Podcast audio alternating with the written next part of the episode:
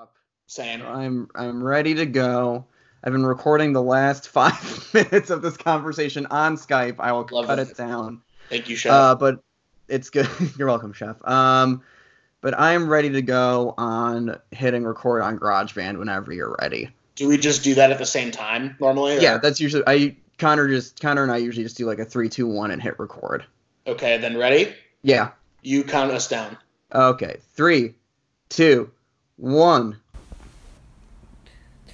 It's on the list, it's on the list. Everybody wants to get on the list. Just bring your songs and bring a movie, and we will fit you on the list.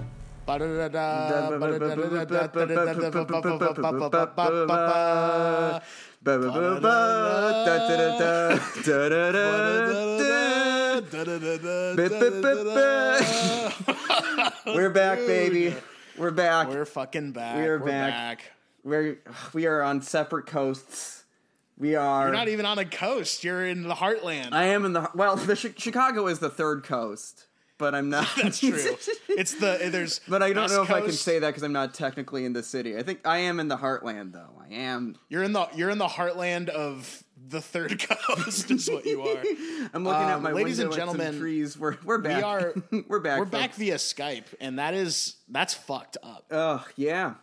I'm Mason. Mason, Noah. sorry, dude. I can like this is cra- This is so crazy hearing you through the computer instead. Yeah, I know. I mean, we got we, we we had a nice conversation before we started recording. Just to peek, pull back the curtain a little bit, folks. If you don't know, this is season two. If it's on the list, the boys are back in town, so to speak, In separate in towns. separate towns, and we're trying. We got to do something a little different. Uh, my life has changed. I've moved back to the suburbs of Chicago. Noah has stuck around in Los Angeles, but we are uh, we're not. This uh, podcast after a little break is uh, back with a vengeance. I think. It's back with a vengeance, with- Mason. Uh, my life is more or less the same as it was when people heard us last, but you moved, so we Yeah. want to give people like maybe a little glimpse into what the Downers Grove area is like this time of year. Uh, well, right now I'm looking outside my window. My desk is Yeah. facing my back, my bedroom window, and I'm seeing just uh, where I live. It's technically unincorporated Downers Grove, and Nice, uh, nice. just a lot of little tract of land that my house is on. I'm seeing a lot of snow, a lot of trees. I was watching a movie earlier in the day at my desk, and I look out and there's just a deer poking her head around. oh shit, really? Yeah, it's just uh, considering also where I lived in LA for the last Yeah. two ish, three years. That was just constant like noise and, and bombardment, pollution. yeah. uh, uh, pollution. It's very. Uh, I got very used to very quickly just being back when it's just quiet and like breathable air. Been going No kidding. going a lot, doing a lot of walks around the woods. Smoking weed. no, unfortunately not. Beer. Fucking girls. This is it, baby. We're this back, Is Downers baby. Grove this Mason. Is the, this is the dirty six thirty living, folks. That uh, you tuned into, or that I that I ran away from, and now I'm back. But that's so your life is basically the same, bud. You've been working a lot, though. That's good. I- I've been working uh, on different stuff. I, uh, I, I won't. I can't. I'm not necessarily at liberty to talk about it, but uh, because I don't know whether they want me talking about it or not. But kind of something exciting going on. I'll tell you, my friend, off mic. But some fun stuff going on, and uh, yeah, I mean, basically the same. I mean, I didn't. I'm not the one who moved back to Chicago, so I'm. My life is pretty much the exact same, other than just. I'm enjoying the California fucking clean ass air, Bro, I will say, fucking I do- gross pollution. Every now and then, I will get little twins swings of homesickness for Los Angeles, and it's not just that I miss my friends because I do. I miss you, buddy. Aw. I miss Aw. I miss being in the same physical space as you. But we are occupying the internet space, which is in a way Which becoming more real terrifying. real. Yeah, you don't know if I actually exist or if I'm just like an algorithm at this point. You know, like I could just be. Dude, I kind of hope that at this point, maybe you're both. like, I kind of hope that maybe you can exist online separately from being a physical person. I I think we all do. I think we all do at this point. It's no. Ooh, that's a little scary to think about. But we're back here today, folks. We're going to talk about movies. We were we were recording this uh, movies only today, and maybe a little bit of Movies only. movie, maybe a little bit of a little treat at the end, some music, a little bit of bonus content that we recorded a long time ago when I was still in Los Angeles. But today we're doing a fun little kind of uh, end of end of year decade situation wrap up.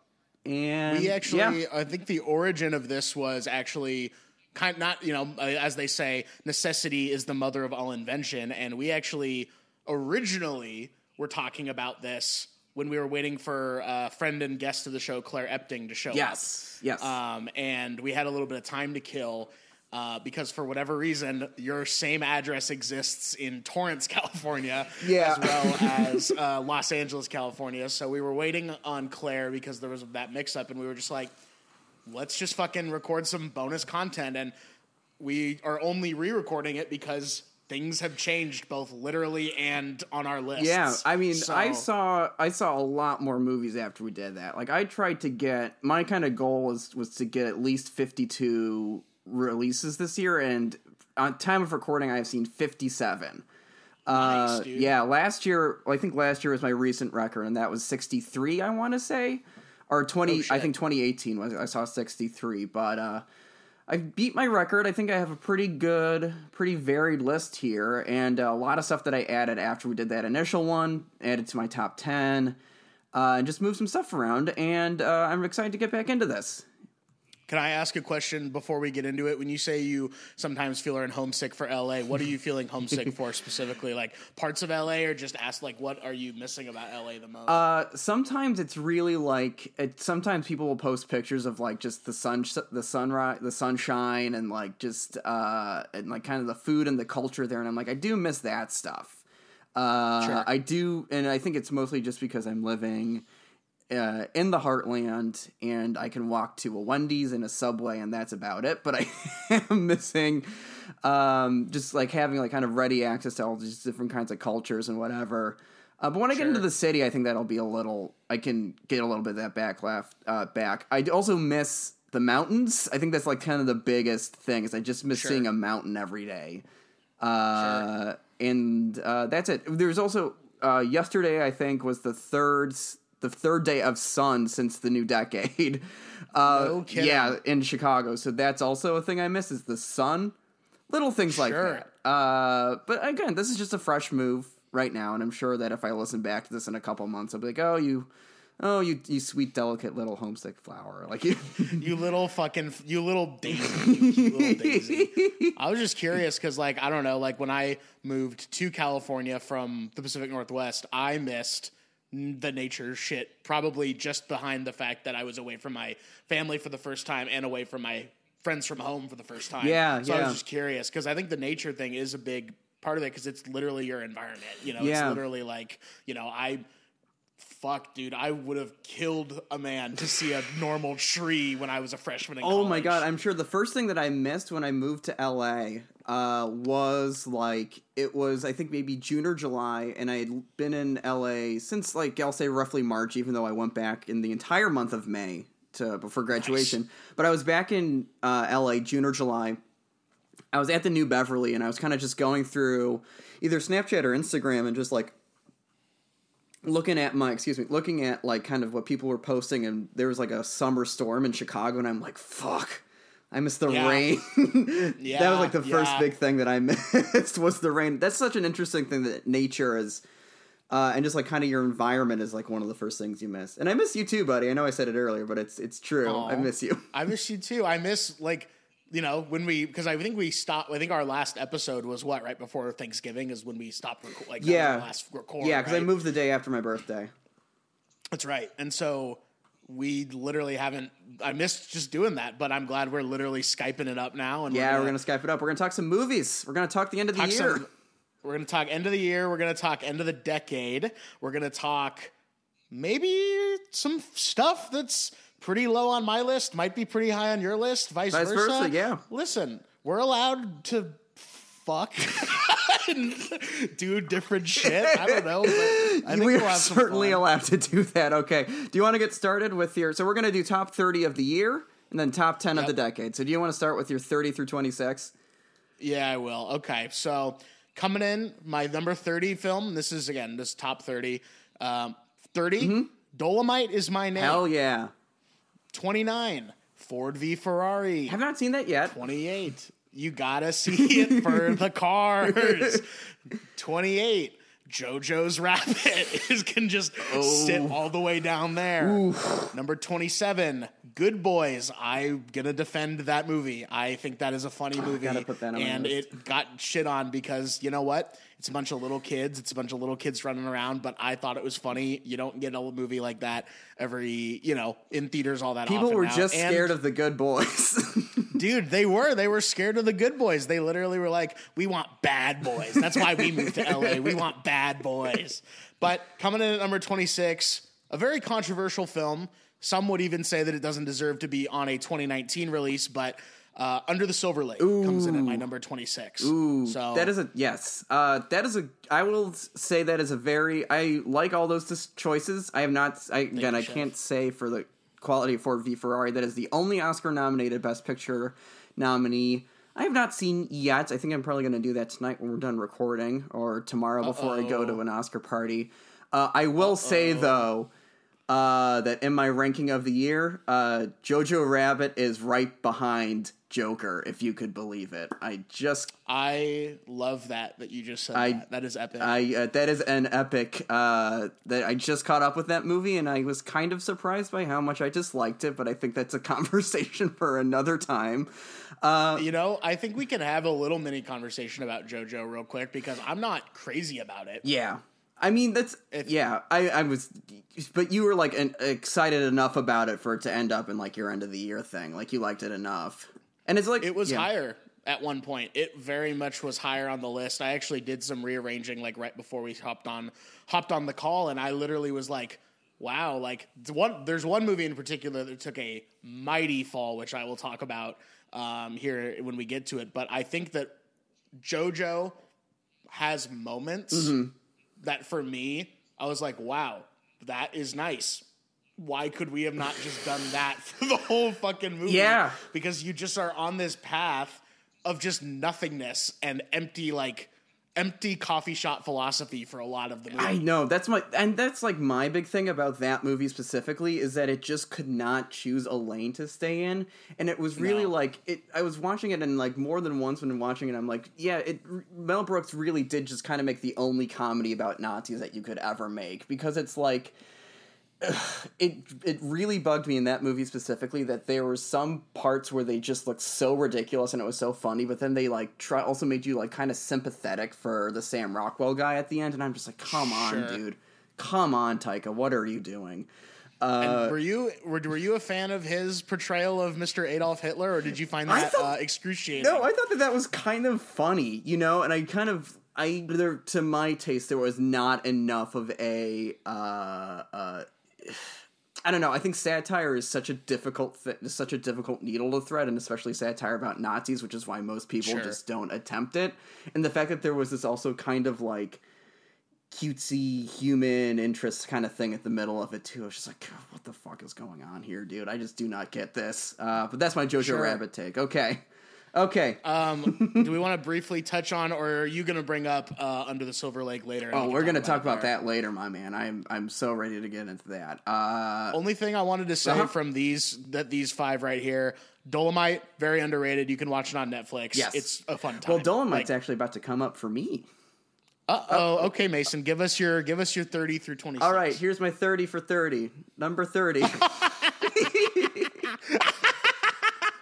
Joker's trick, Sorry, I baby. just had to Joker laugh on that one, ladies and Jo- gentlemen. Sorry, JoJo's trick, baby. Uh, JoJo's fucking trick. all right, what number we got? 30, Toy Story 4.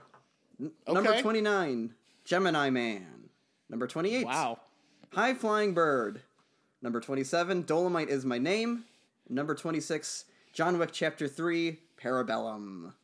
So the only one I think on that one that I didn't see was John Wick Chapter Three. Hmm. Um, I am new to the John Wick franchise. I watched chapters one and two when I was home for the holidays uh, with my dad, uh, which. Good is dad you know, great dad movies. hundred percent. That's what I was waiting for was to watch them with my dad because he was has been into them since they've been coming Oh, out. really? And I'm I'm only like recently deciding that I'm going to try and enjoy John Wick's and Fast and the Furiouses and like stuff like Yeah, that. yeah. So I have yet to dig into that franchise, but only one I haven't seen there is the John Wick three. But I'm surprised Toy Story 4 is that low. Yeah, I would have had. I wanted to have it maybe a little higher, uh, and I do. I think that maybe on rewatch it would come back. It's just been so long since I've seen it, and it has not like aside from Forky, who I love, who's my fucking guy. Um, doesn't really bat around kind of in my head the same way some of these other movies do. Uh, even High Flying Bird, which I saw, was one of the first movies I saw this year. Um, that's kind of been batting around in my head in my kind of estimation uh, since I've seen it. And Toy Story 4 is like, I love a lot of it. And I needed it to be like kind of, I needed it to have its time in the sun. But uh, there's just some other stuff that I like just a little bit more and kind of spoke a little bit more to me that we'll get to. Let me let me hold let me uh, let me hold your feet to the fire real quick about High Flying Bird Yeah. because I couldn't stand that movie. Really, couldn't stand it. Didn't like it. Rocky, our friend of the show and former guest, uh, loves High Flying Bird. I think that's like higher than your ranking of it. Like I think that might be in his. Yeah, 10 I mean, yeah, yeah, yeah. 2019. So what's what's the deal with High Flying Bird? I think beside like putting aside just the kind of um the Soderberghy like kind of uh trickiness of making the movie with the iPhone. It's not my I prefer Unsane a little more. I think Unsane's a little better use of that like kind of technological limitation.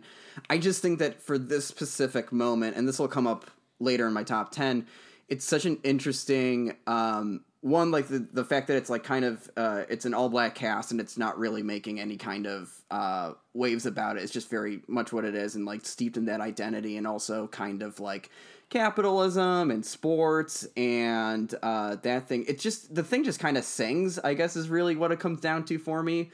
Just i watched Gotcha. i just watched that movie and i was like i am just really loving the song that that's the song that this is. Uh and that's kind of my only defense of it. I again i haven't seen it since um uh, february or whenever i watched it for the first time. So that's all i can comfortably say so you about it. you love the spirit of it. i do. It really just spoke to me. But i mean like yeah that's about it yeah and i just like terrell Okay. yeah Tarell Alvin McCraney who wrote moonlight uh just really Yeah. fantastic script i think too and Andre Holland is gonna be a mega Love star. Andre Holland. Uh, Zazie Beetz. Uh, who else is in that uh, movie? Uh, shoot, what was her name? She was Kima on The Wire.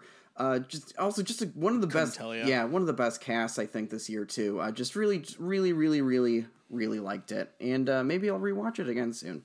So yeah, all right, you ready to do? And yeah, maybe maybe, it'll be on the list. maybe it will be on the list. That would be ooh. Well, Maybe. Ooh. Not to get too ahead of not to get ourselves. too Maybe ahead of it'll be on ourselves. all right, do you want to do your twenty-five through twenty-one? Yes, chef. Okay.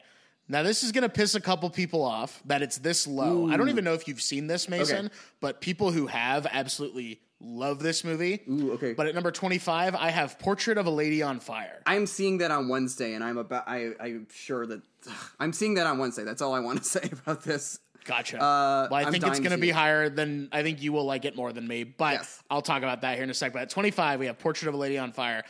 You're not going to like this ranking either. But at number 24, Ad Astra. Oof, okay. and you and you're really not gonna like this one either. At number 23, The Lighthouse, Ooh, okay. Okay.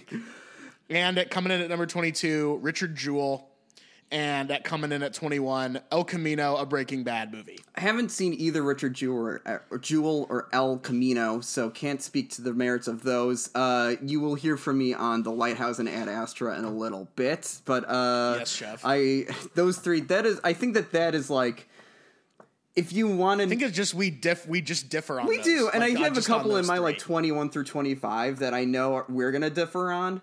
Um, and I think that that's kind of like the I think like this like kind of semi low ranking is like really where uh our diff like our differences in taste more so than I want to say like our top 10 like just kind of come come to the fore I think. Uh, 100%. Yeah, uh, I res- I respect those. Do you want to talk about Portrait of a Lady on Fire and what did or did not work for you with that motion picture? Yeah, I think what I wanted to really talk about was um, that, as well as the fact that I think people just need to give Richard Jewell a chance. Like mm-hmm. Clint has done some questionable, not only things personally in his in this last decade, but just movie wise, he's made some questionable choices as far as like what he's a made movies about in our current day and age. I know mm-hmm. he's literally pushing 90. He might even be 90 years old at this point. So good on him for, you know, continuing to have a career, you know, into his later years. Um, I I saw the Mule in theaters with my dad, which was a fucking awful experience. Isn't there? Aren't there two Um, threesomes in that movie? There's definitely one, and I can't remember if there's a second one or not. But either way, it's fucking atrocious. And I just was with my dad, and I was just like, "Holy fuck, I cannot do this right now."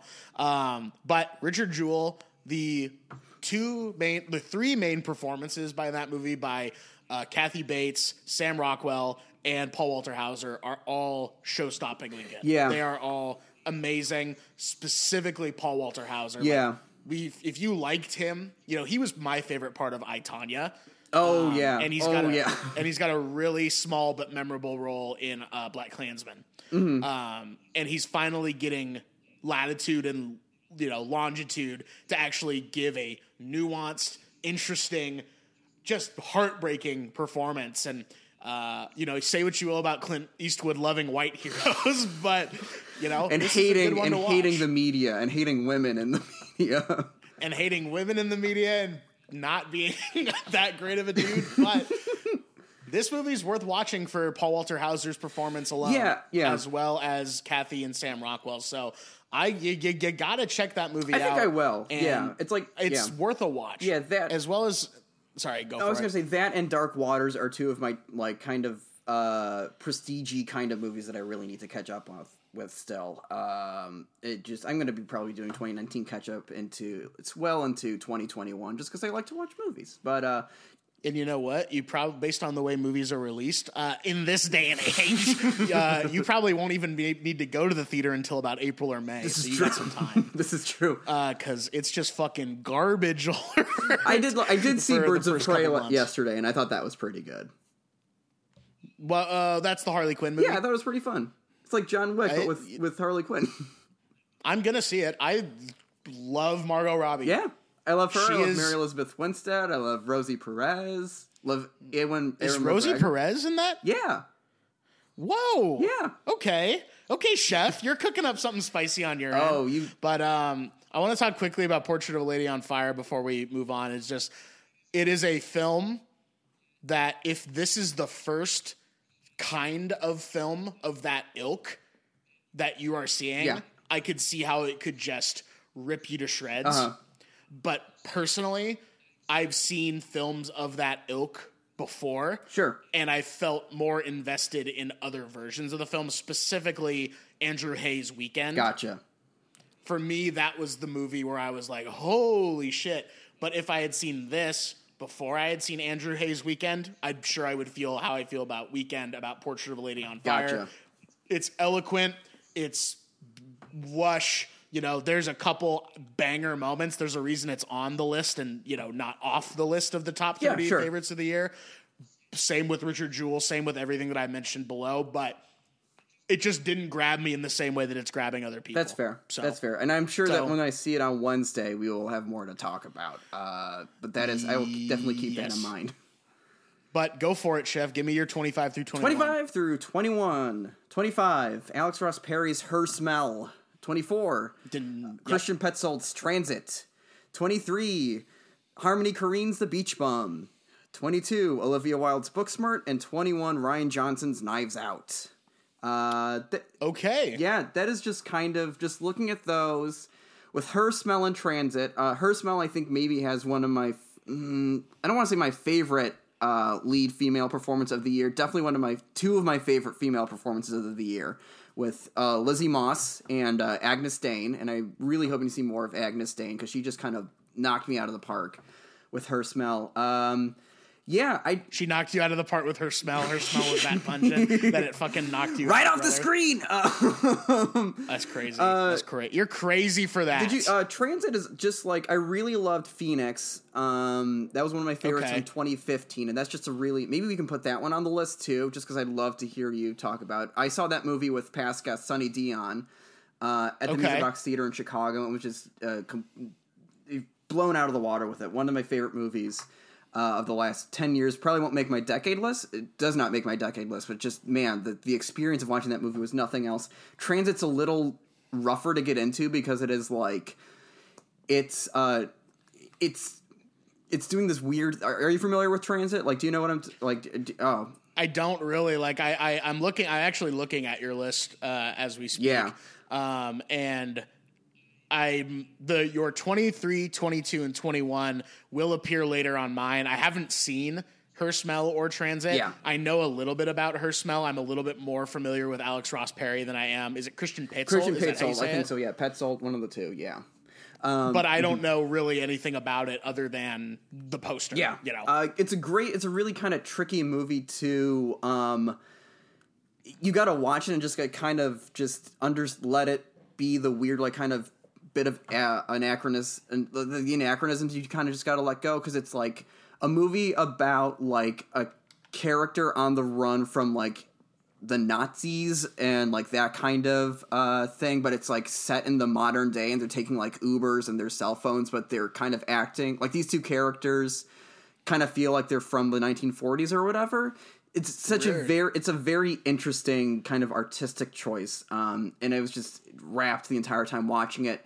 And uh, has one of my favorite needle drops of the year over the end credits. I don't want to spoil it just because it gave me so much pure pleasure when there's the last shot and then there's the cut and then there's like it blacks out and then the song starts playing um just just incredible and i think just like 23 through 21 those are just like movies that i had just like a blast watching um and just uh, I just also just rewatched Booksmart, and that's just such a fun movie that I think is just gonna endure for a long time. But I just, uh, I don't know, I, like my kind of thinking about how to rank these is is just kind of going off my gut, and there's other stuff that I kind of want to talk about a little more, like a little later. But these are just like I need to give them their time in the sun, and I just love them, love them, love them. They were such a blast. And That's really my Sure. entire uh, re- rationale. and they for barely, those. you know, they they barely miss out on the top 20, so they're They there for a do. reason, they do. They're but- like my. I think if anything, these are like my honorable mentions. You know, more than anything. You know.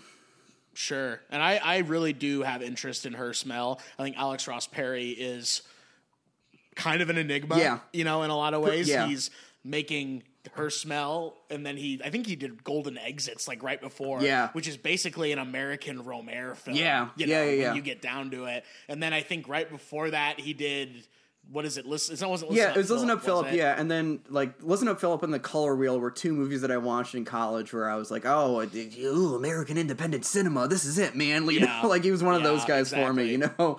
Um, Yeah. But I really think that her smell is a step in the right direction for him. Uh, Cool. Yeah, that's that's all I got to say about that. Well, I will move in then. Oops, I looked at your list instead. Hee. but uh, I'll give you this is this is where we start the top twenty and Mason. This is where things uh, specifically in the twenty through 11 Uh-huh. range. This is where th- I literally did some last minute audibles. Yeah. So I was rearranging minutes before we got on this. Little yeah, Skype me call, too. I was doing that a lot. This this t- I was doing a lot too. Yeah. All right, you go. Oh, just very briefly, uh El Camino, the Breaking Bad. If you like Breaking Bad, just fucking watch it. Like Yeah. that's all I gotta say. Cool, Um, cool. Sorry, sorry, sorry, chef. so at twenty, we got Jordan Peele's Us. At nineteen, we have Toy Story Four, which Yeah. we'll talk about here in just a sec. Eighteen, uh oh, Uh Oh, Long Shot. long shot. You okay? Okay, interest. Yeah, I know you like that movie a lot. Uh, what's your seventeen? At seventeen, Trey Edward Shults's Magnolia, aka Waves. Ah, haven't seen that. Uh, Okay. And, and at 16, took a little bit of a big jump. It didn't used to be in the top 20, but uh, The Farewell. Interesting. Okay.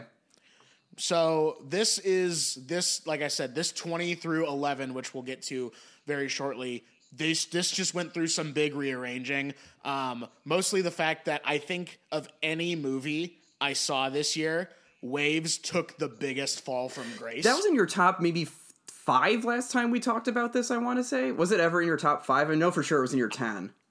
I think it may have at one point been number five, but it definitely never broke that seal. Gotcha. Um, but it is, you know, a clunky movie to be generous.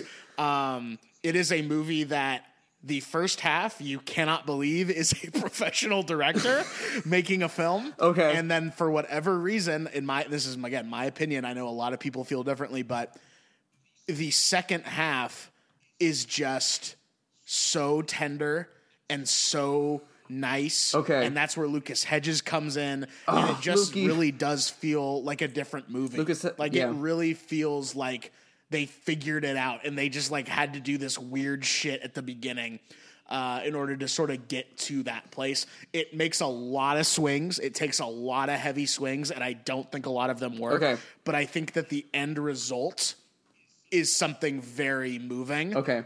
But there are movies that you need to watch before you watch Waves. Like Waves is not required viewing. Sure. So Yeah. It was definitely the biggest fall from grace, at least in my mind, this year. Um, and Toy Story 4, I think maybe even you said it. I'm not sure who said it, but whoever said it, I agree with. It's a movie that did not need to exist, but everyone is so glad does. Yeah, I th- that might have even been a Griffin Newman thing on Blank Check. I feel like he's the one that said it because that was uh, definitely my kind of thought around it when I watched it. Was like, well, I love Toys. Toy Story. I think was one of the first movies I ever saw in theaters. Uh, Oh, wow. Yeah, went to the local theater, the Tivoli, um, and saw that in theaters and loved Toy Story. It was kind of by my side when I was growing up, you know, and like Toy Story 3 came out, I think, the year before I was going away from college, and just the ending of that movie made me so sad I would not watch the last five minutes like the next couple times I watched that movie. And I was just like, I don't know if I need Toy Story 4. And then it came out, and I think low key, like, I think low key it might be my favorite one. It's been a long time since I marathoned all the Toy Stories, but I, you're absolutely right. This is a movie that, like, kind of it it made its place and it really just defined itself as something really I think beautiful and, and essential at the end of the day. And now I'm just really happy it exists. Uh, hundred Yeah. percent. Like the fact, you know, and it really is, you know, you mentioned him before, but Forky really is a good enough reason for Toy Story 4 to exist. Toy Story just so that Forky. we can get some Forky. Toy Story Forky! Hashtag Toy Story Forky! Bitch! Bitch! But um, you know, it's just it's just a you know, it I think my three favorite trilogies Mm-hmm. are the original Star Wars trilogy, the Before trilogy, Yes. and the Toy Story trilogy. And you have to put, un- you know, fortunately or not unfortunately, you got to put Toy Story 4 in there as a little addendum. I don't know if we'll get Toy Story 5. I highly doubt it. I don't it. think so. Like I don't. I really don't think so. I I really hope they Toy won't because I think that they would fall into the like. It would be what we were all afraid of with Toy Story 4, which is be like just completely unnecessary, like kind of entry, uh, just to like kind of get some cash, you know. Totally. And you know what, dude? If they keep fucking making them, I'll keep fucking going to the movie. But, you know, I am glad that we got it and I'm glad I saw it and I cried like a little baby. I did. yeah, we love that for you, chef. And that I do. And the only other movie I really want to touch on here is Long Shot. I think Long Shot is not a perfect film. I wouldn't even say at times it's a good film, but I saw it at the perfect time in my life. Yeah. I saw it like maybe a week and a half before I graduated from college. Mm-hmm. And it was a movie that just kind of reminded me like you don't movies don't have to be this serious, you know, thing. Yeah. They can be fun and you can make them with your friends and you should enjoy the process more so than the end product because it's, you know, at the end of the day, you're not going to look back and go, "Oh, those movies I made." You know, you're to look back and go, "Wow, That- I had yeah. a really good time making them with my friends and I, you know, that's the most important part of it all." And uh, you know what? that is kind of how I felt walking out. I was also just in a very emotional time graduating from college and all that shit. So that's why that movie belongs right there. It is more of a signifier of a time in my life than the movie itself, but I think it's got some good, Good to get moments. that. Good, that, good to get that on the record. Uh, I do want to just say, for the record, also, I'm looking at my window and there is a fresh blanket of snow falling from the sky. What? It is snowing right now, and there are now three deer in my backyard. So that's What the that's the kind of scene that's happening in Downers Grove, Illinois, right now, folks. Okay, 20 through 16. So two of these, chef. two of the movies on this list on my 20 through 16, I have just watched today. All right, so we're gonna do this. So maybe with a little bit more time, this could have moved around a lot, but this is just going off my gut right now. Uh, number 20, Alma Har'el's Honey Boy. Bum bum. Number 19, this was my big drop of the year. This is my dr- big drop. Number 19 is uh, Ari Aster's Midsommar. Boo. I know you don't like that boo, movie. Midsommar. That was boo. sitting pretty in my number in my 10. I think it was my 10 slot for a long time and then I just saw some other stuff and had to move it around and it dropped a little bit. Um, number 18, Under the Silver Lake. Debatable whether this is Yay, technically Under a the 20 Silver Yeah. Lake. Debatable whether that's regularly uh, should be considered a 2019 release or not, but uh, who cares? Number 17, I think this is, might be my mo- the most uh, Mason choice on this list. Uh, but number seventeen is M Night Shyamalan's Glass, and number you go. sixteen is The Last Black Man in San Francisco, which I finished minutes before hitting record on this. So that is how fresh my takes are on those. Uh, interesting, you thought. Can I yeah. can I can I specifically can you specifically touch well I don't really want to hear about glass, but you know I want to hear because because we will talk about definitely be talking about Honey Boy and Last Black Man later Yes. on in my list. But can you briefly and I mean briefly touch on all of them? But can you go into talking about Honey Boy and Last Black Man just because yeah. you just saw so them? I really, um, I knew that those were two movies that were really big for you this year, and I kind of wanted, to, and Yeah. I had wanted to see Honey Boy because I was intrigued by the premise. Not got around to seeing it in theaters. Uh, same with Last Black Man in San Francisco. Um, Honey Boy. They're Boy, both on Prime as of this recording, right? Uh, yeah, both of them are on Prime. Uh, Honey Boy, I actually watched with my dad. I had that going Oh, on wow. downstairs. Um, but that's kind Honey Boy. Um, and maybe just saying it out loud, I might want to m- move this around. So if you check this Letterboxd list, maybe this this ranking will change. But I really thought that it was a very brave and sympathetic um, kind of just portrayal of uh, on Shia LaBeouf's part. Like I think it's just like his writing and his performance in this movie are just just just absolutely staggering and incredible. Just like the amount of sympathy he has for somebody that severe that caused a lot of um, deep and severe pain for him uh, in this relationship and this period of his life and the kind of um, just how he's able how he was able to look back and see the humanity and just the sadness uh, in somebody that severely hurt him i thought was really just remarkable and striking um, and fuck maybe i do want to move this up a little bit more but i think that that was just such and also how alma har'el directed it um, just i think the kind of uh, Natasha Braier's cinematography, Yes, I think, is oh, one of the best. striking. One of the and speaking of speaking of striking cinematography, Last Black Man in San Francisco was just every Oh. single shot in that movie was a painting. You could like probably print that out and hang it in a gallery. That's just such a beautiful Un- movie, and just the camera movement in that film is unreal. and I thought like finishing the movie, like the one thing that was popping into my mind was just just kind of opera. It was very operatic, and I think more than any other movie that I. Most of the movies after this I had seen on on the big screen, uh, except for save for maybe one or two or three. Actually, now that I'm looking at this, but I think if I regret not seeing one movie in theaters the most this year, it was Last Black Man in San Francisco For um, just like because I watched it in my room, um, and it was I was still moved by it, but just just thinking about how I could have like the, the the sensation of seeing it in a dark room with just the perfect like surround sound and in a theater, um, and just taking in something that is so uh, painterly and artistic. Uh, it's just just really beautiful, and it's just this incredible movie about like just like I- identity and the stories that you tell yourself, and your your how you struggle to kind of like fight for your your own history and your own place in this world and against gentrification and set in the Bay Area, which is, at least in movies the last couple of years, at least in cinema, has kind of become this sort of like um this It's like changing. It's like a beach almost. It You is, yeah. The the sand and you have the water and you have and also the elements you in know. that movie just it's such a very elemental movie too just uh just just really beautiful um and i love like between this and blindspotting and sorry to bother you and a couple others that are escaping me how um this real place is becoming like the kind of the the cinematic face of like gentrification and all these kind of social issues in a way that like New York kind of was in the 80s.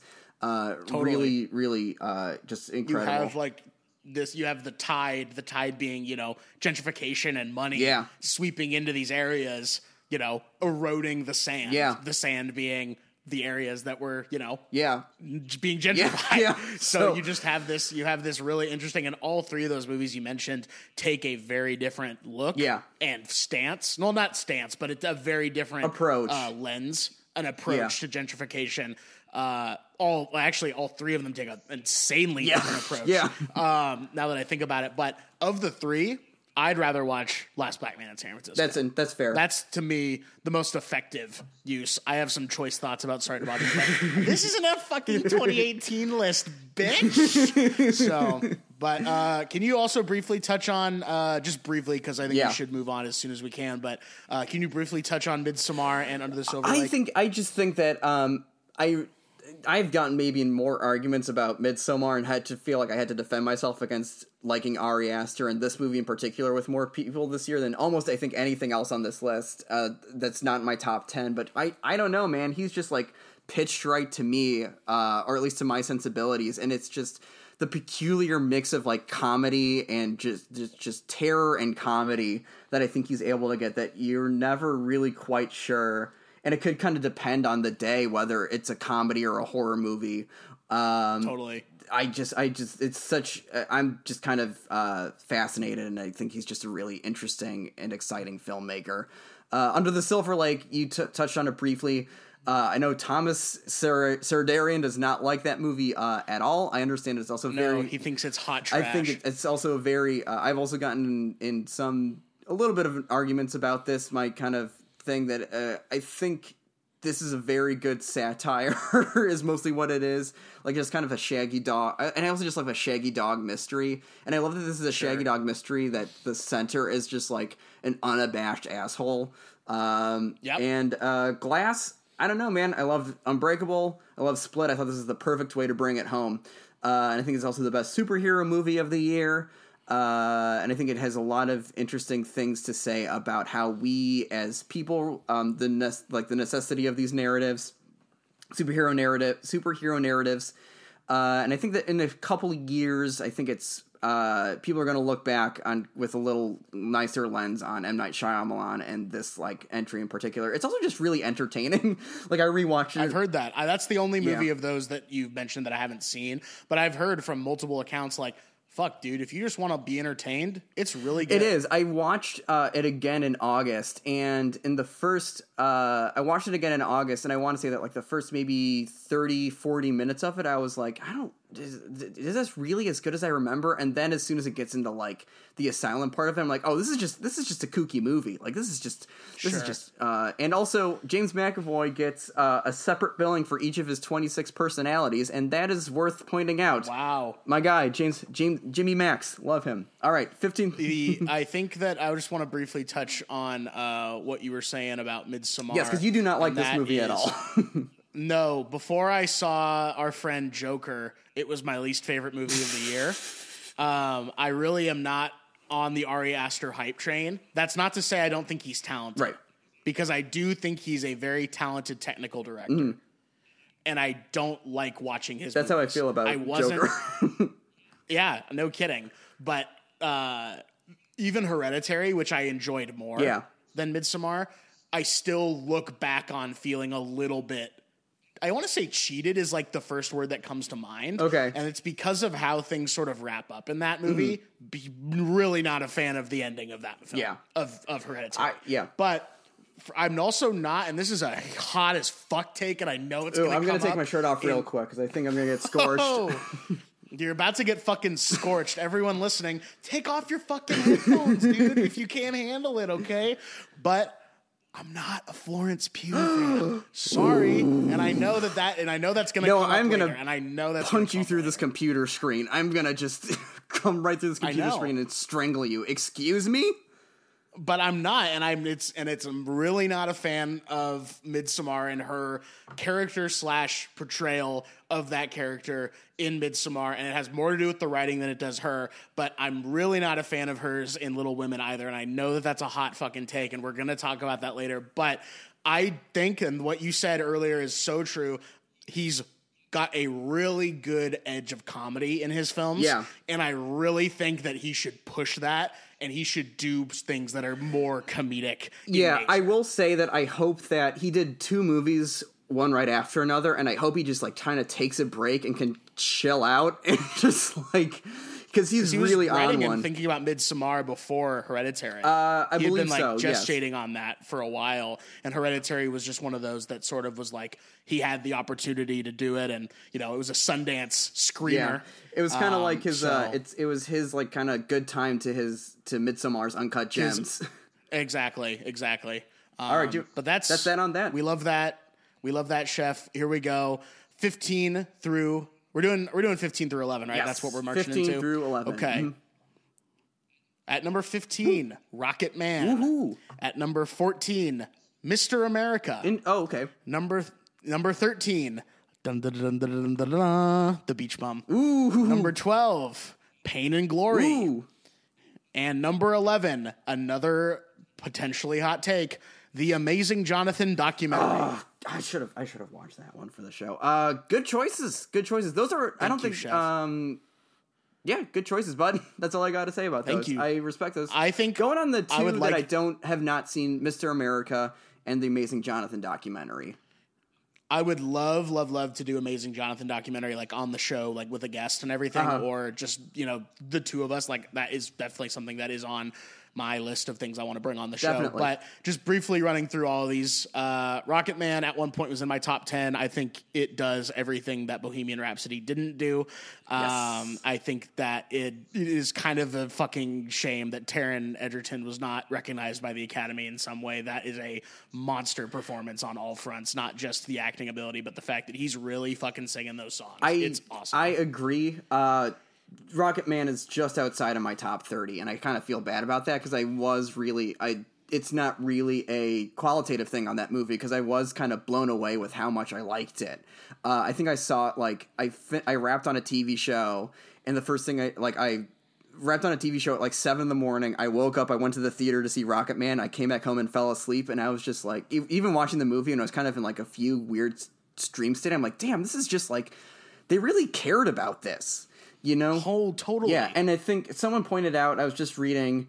Uh, someone pointed out that it's not just a good Elton John movie; it's just a good movie about like kind of the creative process and songwriting in particular. Um, 100%. And I just I rock Elton John is my fucking guy. I love Elton John, and I really think that the fact that he was an ex- he himself is an executive producer on this. Um, and he could kind of steer that ship. Really made it uh, just a really remarkable bit of uh, maybe the best musical music biopic I want to say just because it actually feels like you're watching a really good show.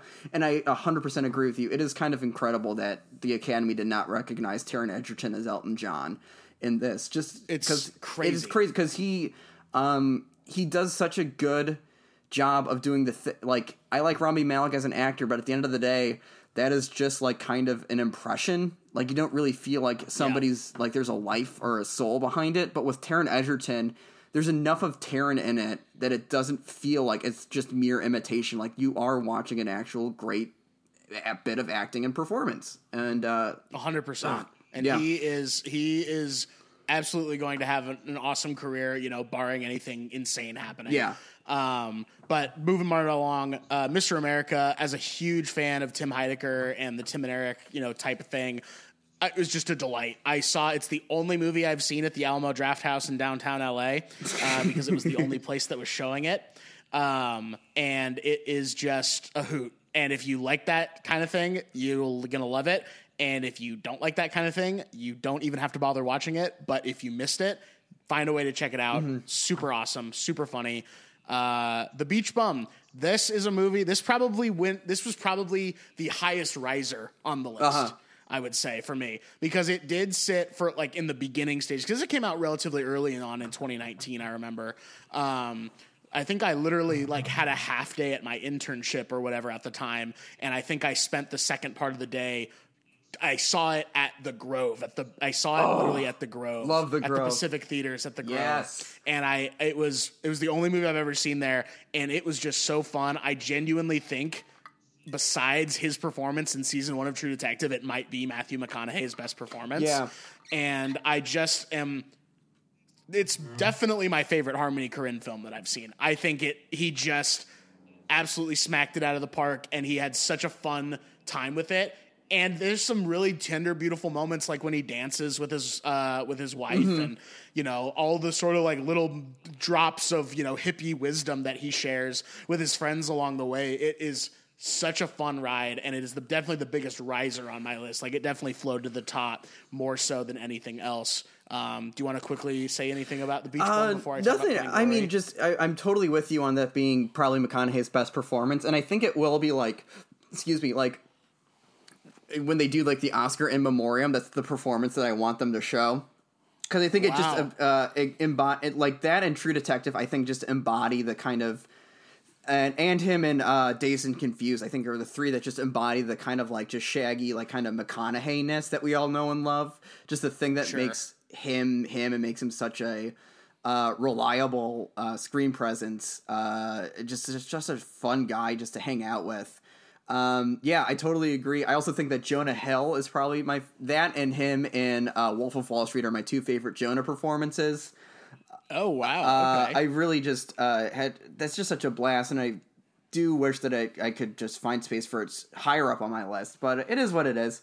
Um, no, moving, moving on, into number tw- moving to number 12 this is a movie that i am glad that it did get some recognition at the oscars this Yes. year but i do believe even deserves more recognition than it did especially from mr almodovar and that's pain and glory Yes. and i just thought that that movie was quietly spectacular uh, Dolor I think that's how- I think that is like I, I'm gonna talk. It's gonna come up later for me. Uh, it's gonna, it's gonna come up later for me. But Well, then what I'll just say, well, you you can talk about it when it comes up for you, but I'm just gonna say it's kind of one of those that didn't hit me until it was all said and done, and when it's all said and done, fucking blew me away. yeah, just Yeah. I really wish I could. This is this is the movie I think for me that I wish I could find room for in my top ten, even though it isn't my number 11 Mm-hmm. I just wish that it was one of those that got more eyes on. Yeah. because it is foreign language. It is you you know, and it is falls into the subcategory of this director's eight and a half. You know, like it yeah, just yeah. I think yeah. it, it- and that's a great subcategory. You have you know all that jazz falling into that subcategory as mm-hmm. well, and this is a very different approach than you're used to with that kind of film. I don't want to say a lot because it's very well crafted and intricate, and I just want to sort of leave it at it's just a movie you have to see if you're interested in a career in the arts. I think. Yeah, I think I think that's absolutely you're absolutely correct with that, and I'll talk about that a little more later when I get to it.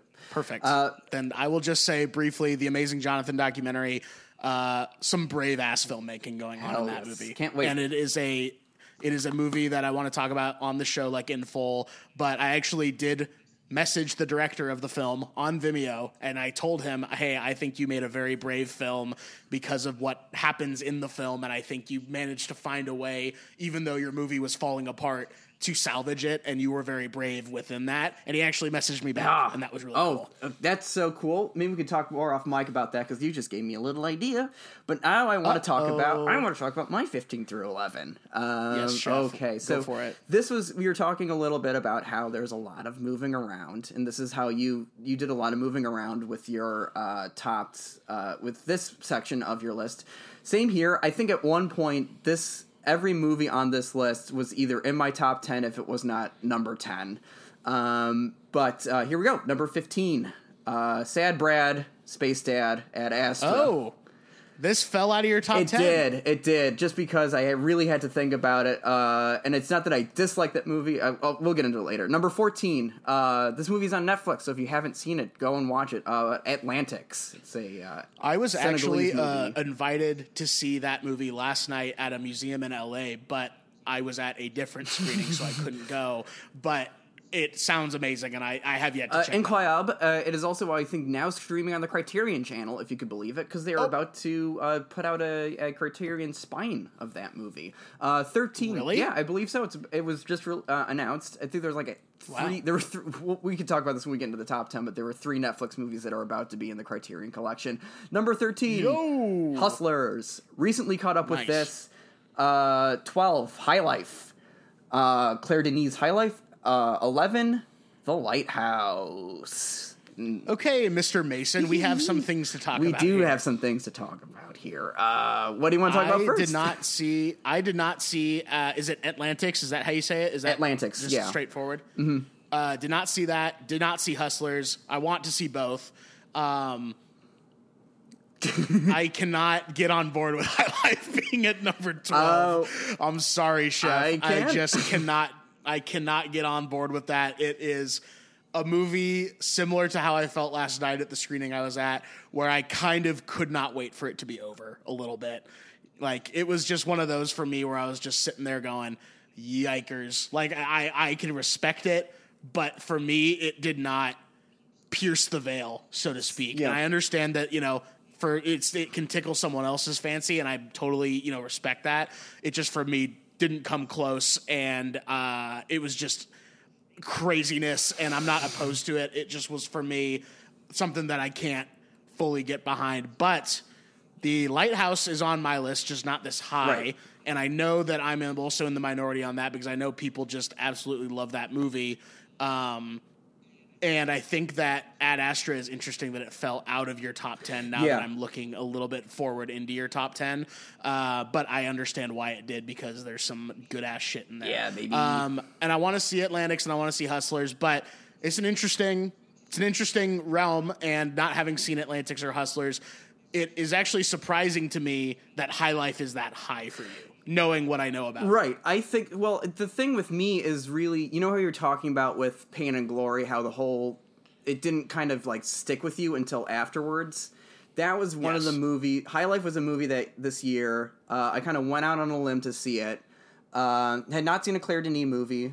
Uh, went mostly because I love Robert Pattinson, and now that I'm looking at this, I didn't realize until just now that I placed the two R. Pats movies right Yeah. next to each other. Um, and I would have put I had Ad Astra in this top ten higher than High Life just because Ad Astra is a more entertaining movie and it's kind of an easier movie I think to kind of uh, love and feel something for in the first time. But I just walked out of High Life and when it was all when it was all said and done, I was just like, huh, huh, okay, and it just kind of awakened this like kind of um understanding and appreciation just for and it, it this sounds very lofty I, I understand and this is just me getting really on my bullshit right now but i walked out of that movie and i was Oh. just like i guess that movie just kind of wrapped up in a little bow uh what the human experience is kind of like which is kind of um destruction and resurrection and sacrifice and fucking and all this other stuff. And you're just kind of at the end of the day all we are is just a bunch of like kind of soft material floating through uh space um not really towards anything if anything we're moving away very fast. And um you know people destroy like the reason why people destroy themselves or, or find reasons to live and endure and at the end of the day when you're just facing oblivion all it is is like a big bright white light that just tells it just shows you like the kind of the next unknown um, realm that you have to cross and that's all i have to say about high life I, it inspired it Are you holy fuck, dude? That's fucking sad as hell. uh, some people would say sad. Uh, the two space movies this year just really inspired uh, just poetry out of me. Like I, I, I wrote down like I, I think uh, the first time in my life I ever wrote down poetry was like after seeing High Life and Ad Astra. My review on Letterboxd is literally just kind of a little a fun little song about sad Brad Space Dad. Um, Sure. I just like space. I think is really what it is, and I just you when you put something in the. I'm just looking at these deer running outside now. Just Dude, fuck the deer. Be with here, here with me right now, Mason. but it just just um there's something just about space and just like the the arena if you want to call it that of space that just it just makes me thinking about why we're here man and those were two movies that made me uh, understand why we're here uh, atlantics i don't want to say too much about it because i don't want to i want the experience of seeing it to be kind of fresh um, but I will say that that's a. Uh, I just love a. Uh, I just love a movie with its very specific kind of. Um, it's very kind of abstract in a way. It's a very abstract movie. It also looks brilliant. It looks beautiful. Shot by the same woman that shot Portrait of a Lady on Fire. Her name's escaping me. Oh, okay. Um, beautiful movie. Hustlers, just a ton of fun. It's just a fun movie, just hanging out with the girls.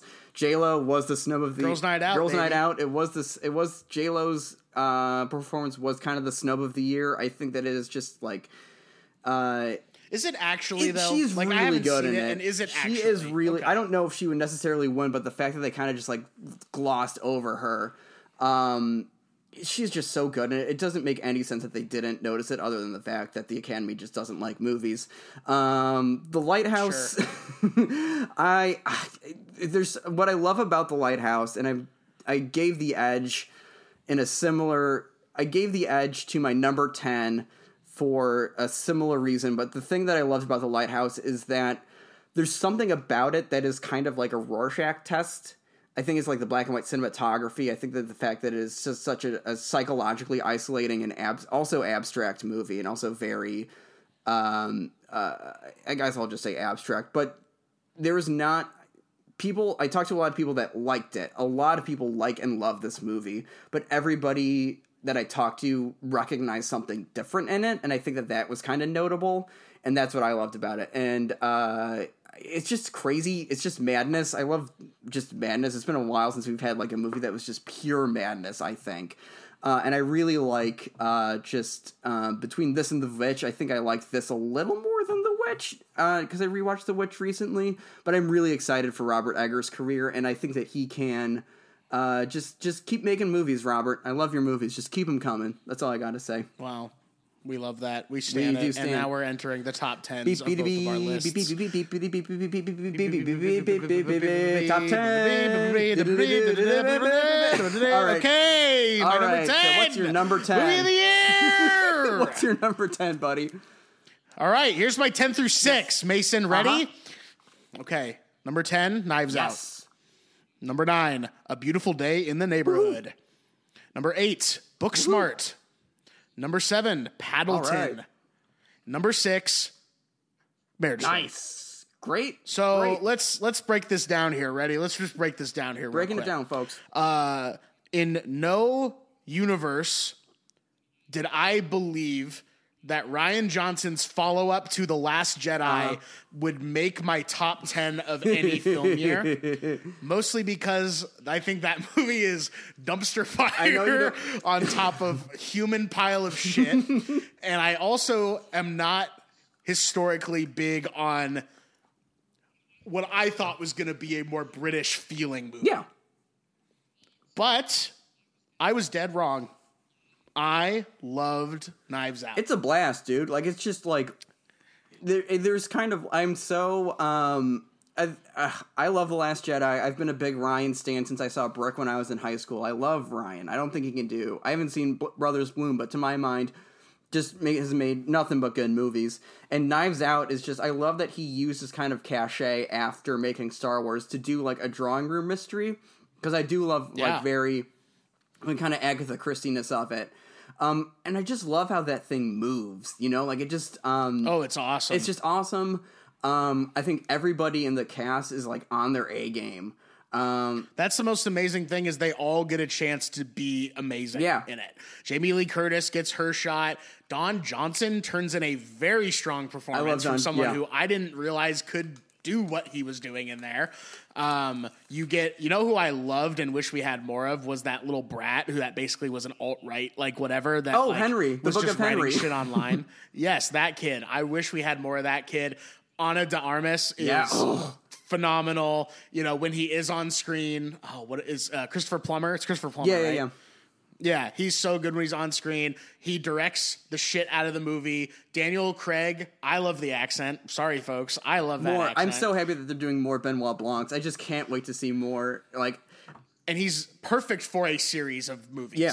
Like Daniel Craig is a just a brilliant actor, but that character is going to do so well in different situations. And like you were, I don't remember what you said that was a movie this year who had that you thought had the best needle drop. What that was earlier on in your yeah, list. What that was movie that was Transit. That was the la- final. That was the end credits of Transit. hmm I love the last needle drop of Knives Out. Oh. I thought it was perfect. I was like, yeah, baby, little stones action, little little bit of a little bit of like sipping your sipping your drink in front of the face of the people who fucked you over. I thought it was awesome. So big Knives Out guy. Couldn't believe I was a big Knives Out guy.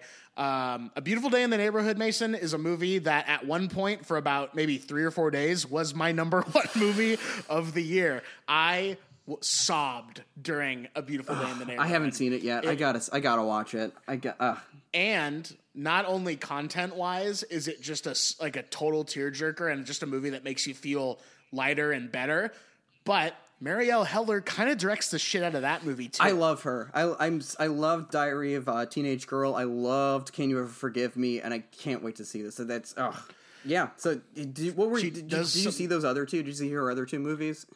I've i've seen a, a lot of can you ever forgive me but i have not seen the full Gotcha. thing and i haven't seen diary of a teenage girl but she is very effective and not in a big way she's very i think coy about her directorial choices Mm-hmm. and she just lets the movie kind of breathe and speak for itself but that is amazing choice and she's been able to be successful in that way and i hope she keeps making cool shit. And as good as Tom Hanks is in this movie, uh, it's Chris Cooper for me that steals the show. He is so good in this. He's movie. Matthew Rhys's dad, right? Do I have that right?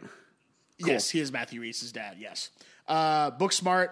I love a high school movie. This movie does it so, So- well. yeah. It's really sad that it floundered at the box office, but I guess I'm not surprised. I mean, I, I, I kind of am surprised. Like, it just seems like that's the kind of movie that people always say that they want to see more of, and they want to see that, like, oh, they, like, can't believe they don't make this kind of movie anymore. And it's just like, it's kind of like I watched that movie and walked out. I'm like, that's just an instant classic, you know? Like, I can't, you It know, is. like the parents are going to be like teenage girls and teenagers are going to be finding that movie for like years and years and years down the line. Like, it is just kind of a new classic, and it is just so insane that nobody, like, it seems like nobody saw it, or like, I don't know what happened there.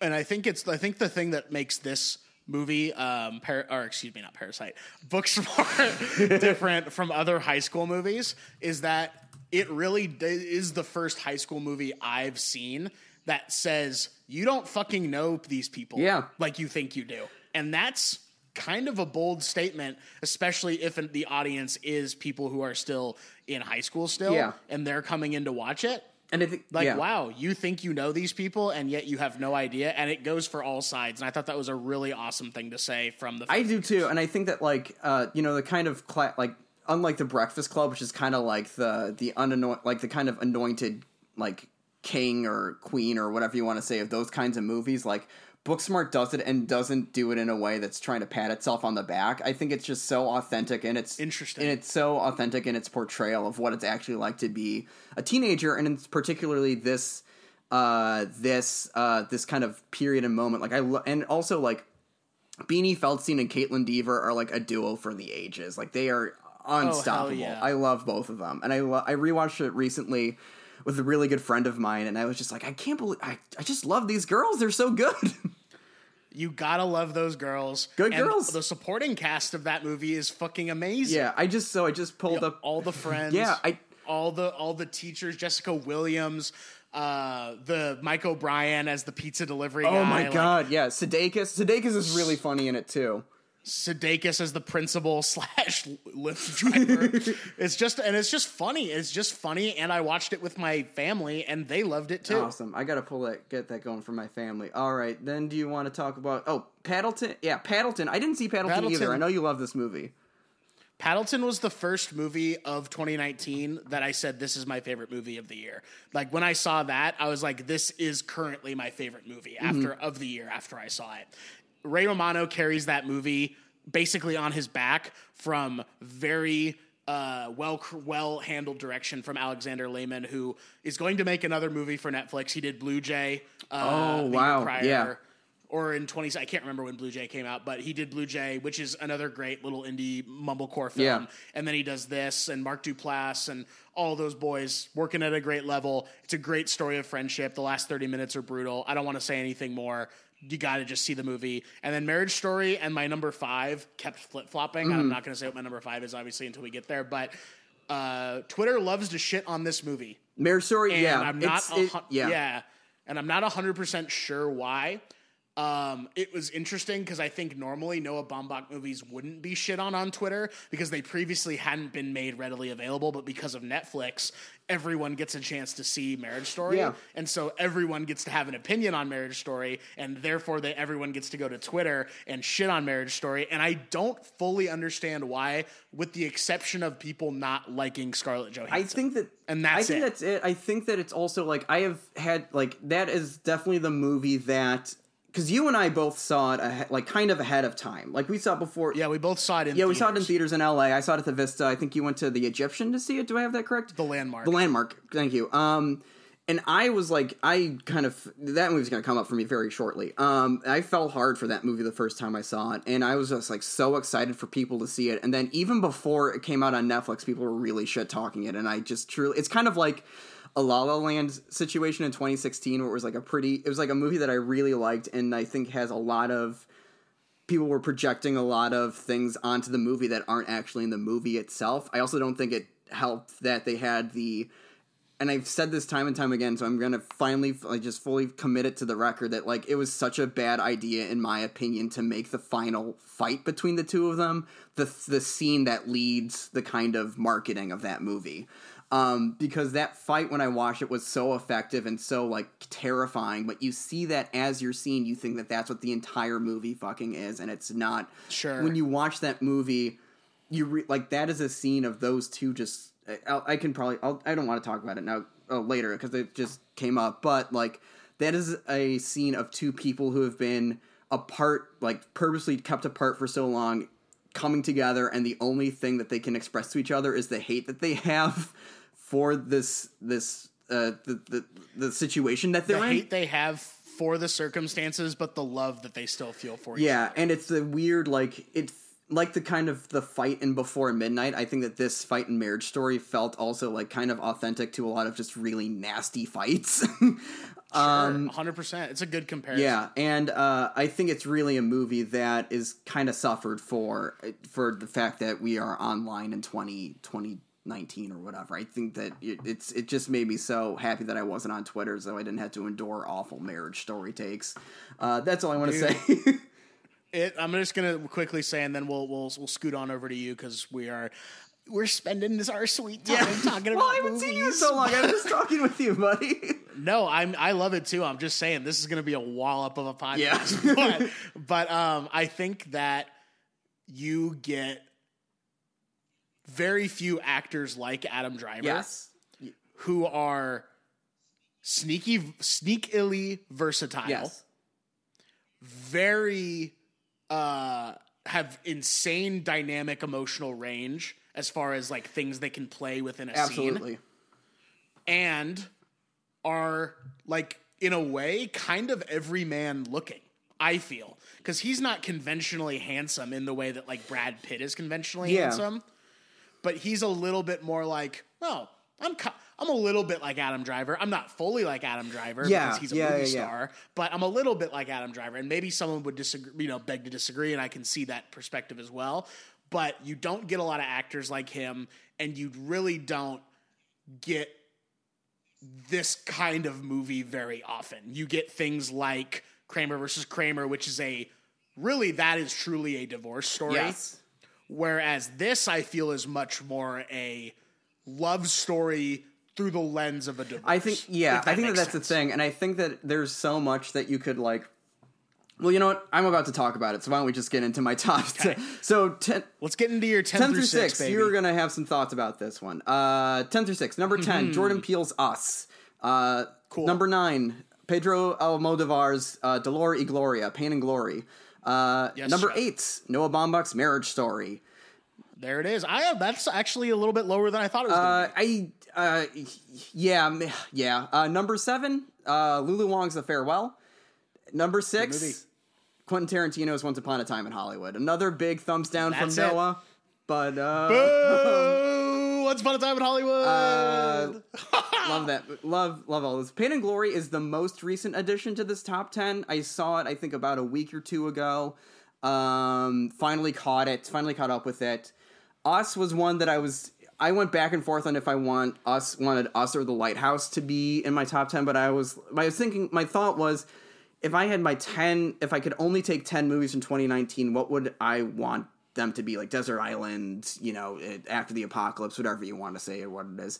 And us was I remember when I saw that movie in March uh, I was like oh uh, the movies are back baby. Like finally they're back. Sure. and then uh, us my meme for the first part of the year was us made 70 million dollars opening weekend which was a feat that was not accomplished by a by a um, live action original release since Avatar.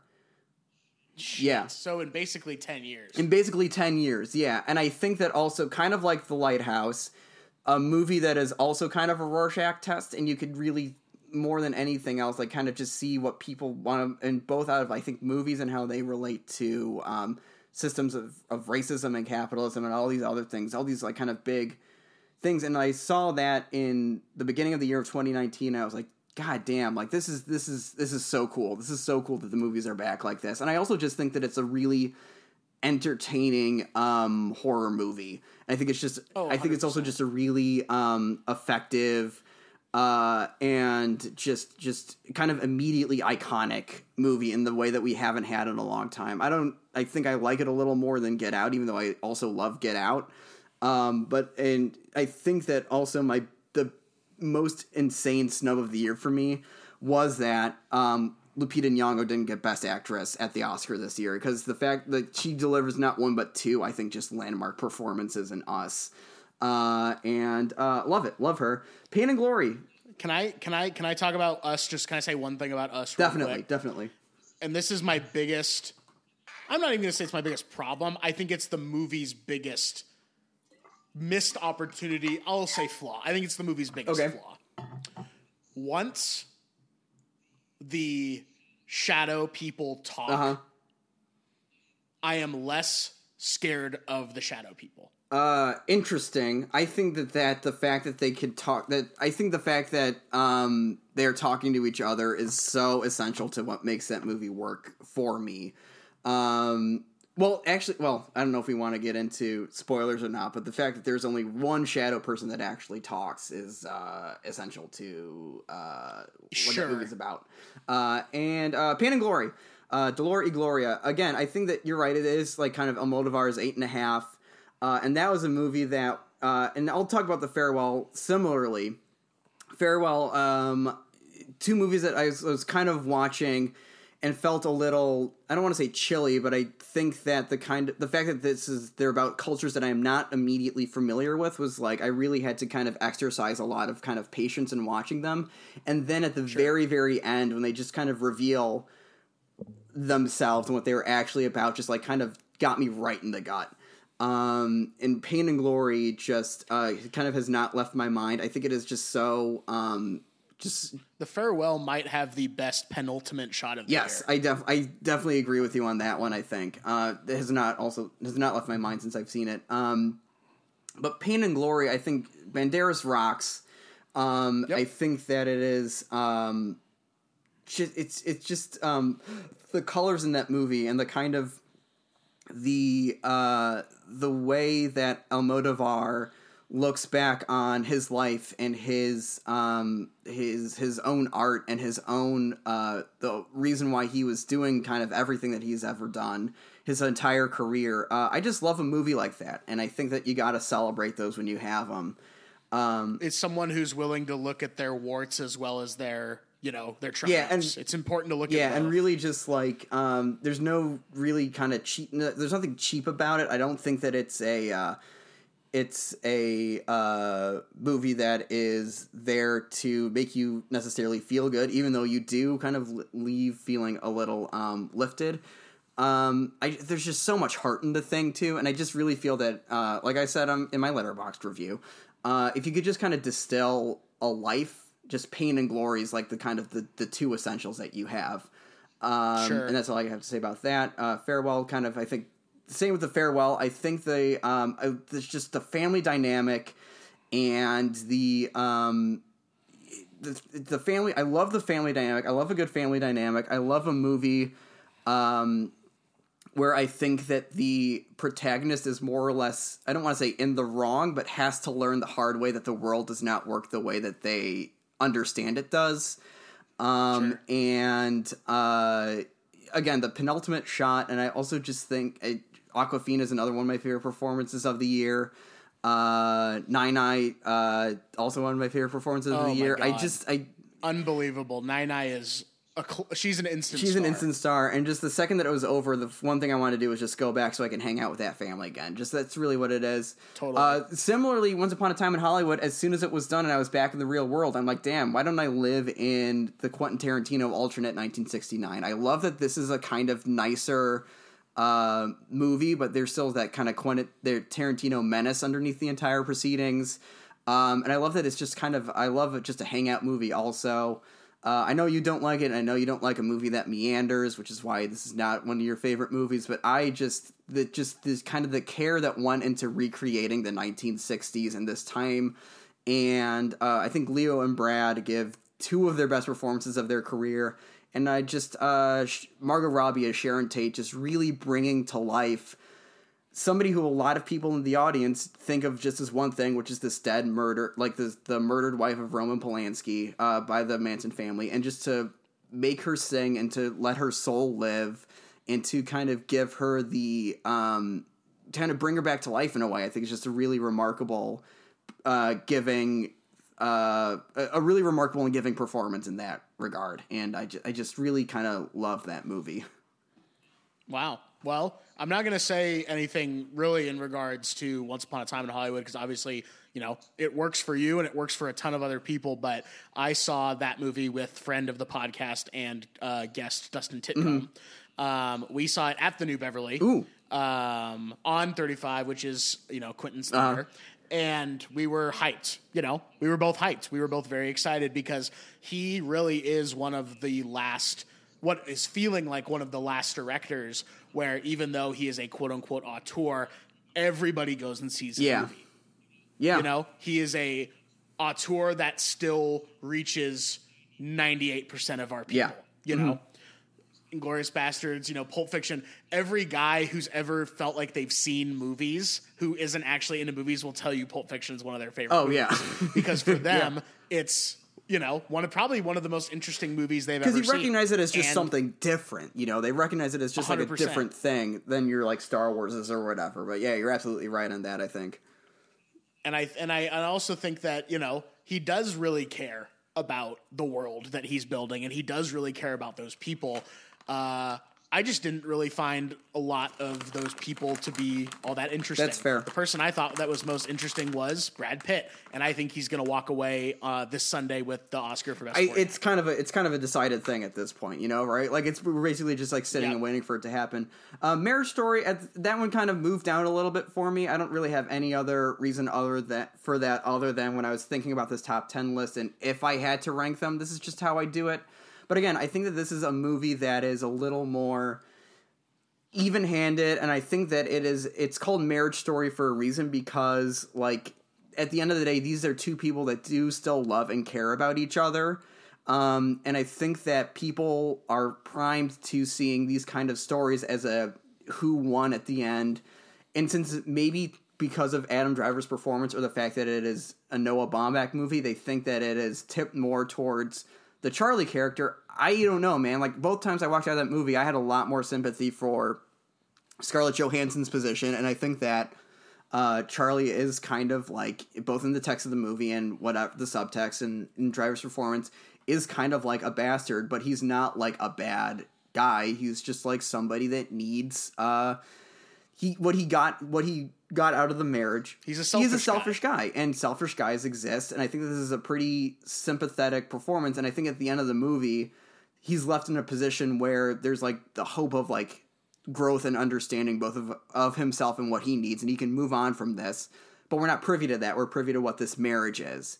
Um, and it's one of those things I think we talked about. It's like you, th- there's no right or wrong side in this. Like it is like kind of the perfect, the thing that's right for these characters at this point in their life, at this time that we're seeing them, is to be separate and not married to each other, and to just have their own life. yes, and that love can still exist even if you're not married Yeah. to your spouse anymore. Yeah. and it's and that is a that's a tough pill to swallow, but it is handled well. And speaking of both Marriage Story and your movie that's in your top ten, The Farewell, Lulu Wang and Barry Jenkins are dating, and that is fucking Greta and Noah Baumbach level relationship. I had no idea they were That is dating. God I had no idea they were dating. Know, I'm so amazing? excited. I'm so happy. Oh my god. Oh my god. It's amazing. Oh boy. So that's that's a little that's a little sweet treat to look oh, forward to. In the That is such a sweet treat. I'm so excited for them. Oh goodness gracious. All right. You ready to dive into my top Let's five. Mr. Mason? Let's do it, buddy. I'm so ready. Okay. Number 5 The Irishman. The Irish man. The Irish Man. Number four, Bong Joon Ho's Parasite. Ooh, Parasite. Number three, The Last Black Man in San Francisco. Woohoo! Number two, which was my number one for a very long stretch of time until I did see my number Yes. Mm-hmm. one. But my number two is Alma Har'el's Honey Boy. And my number one film of 2019, which also you will hear about on my decade list, The Safdie Brothers Gems. Yes. Yes. The Yes, chef. The Irish, yes, yes, chef. The number five and number six, Marriage Story and Irishman, I continually flipped and flopped as far as I was concerned with what was going to be five and what was going to be six. But I kind of came to that decision because The Irishman really did reverberate in my mind more so than Marriage Story mm-hmm. did. It's kind of impossible for it not to, I think, just because of the universality of what aging does to mm-hmm. people. You see aging with your grandparents, you see aging with your parents, you see aging in your friends, you see aging in yourself, and what Frank gives up is heartbreaking. To be spoiler alert, alone and sick Yeah. at the end of the film Yeah. and it is heartbreaking. Yeah. what he gives up to do that, and I do genuinely believe Scorsese can keep making movies for as long as he wants to. He's a legend. He's done absolutely incredible work, but I do. I am going to feel as though everything he does after this will be epilogue. Yeah, I think you're absolutely right. Um, I Irishman's about to come up for me also. Um, it is, and I think it is kind of that's a movie that feels epic in a way that we don't get a lot anymore, which is just Yep. um, you feel the totality of both somebody's life with Frank Sheeran and De, De Niro. Also, just just fucking rocks in this movie. He doesn't get a lot of, I think, credit uh, for just how much that movie Definitely sings. Pesci and Pacino give get most of the credit when it comes to the performances in that movie. But I think we will look back on De Niro when, you know, you know, knock on wood, you know, say a couple Hail Marys, when De Niro does leave this mortal Right.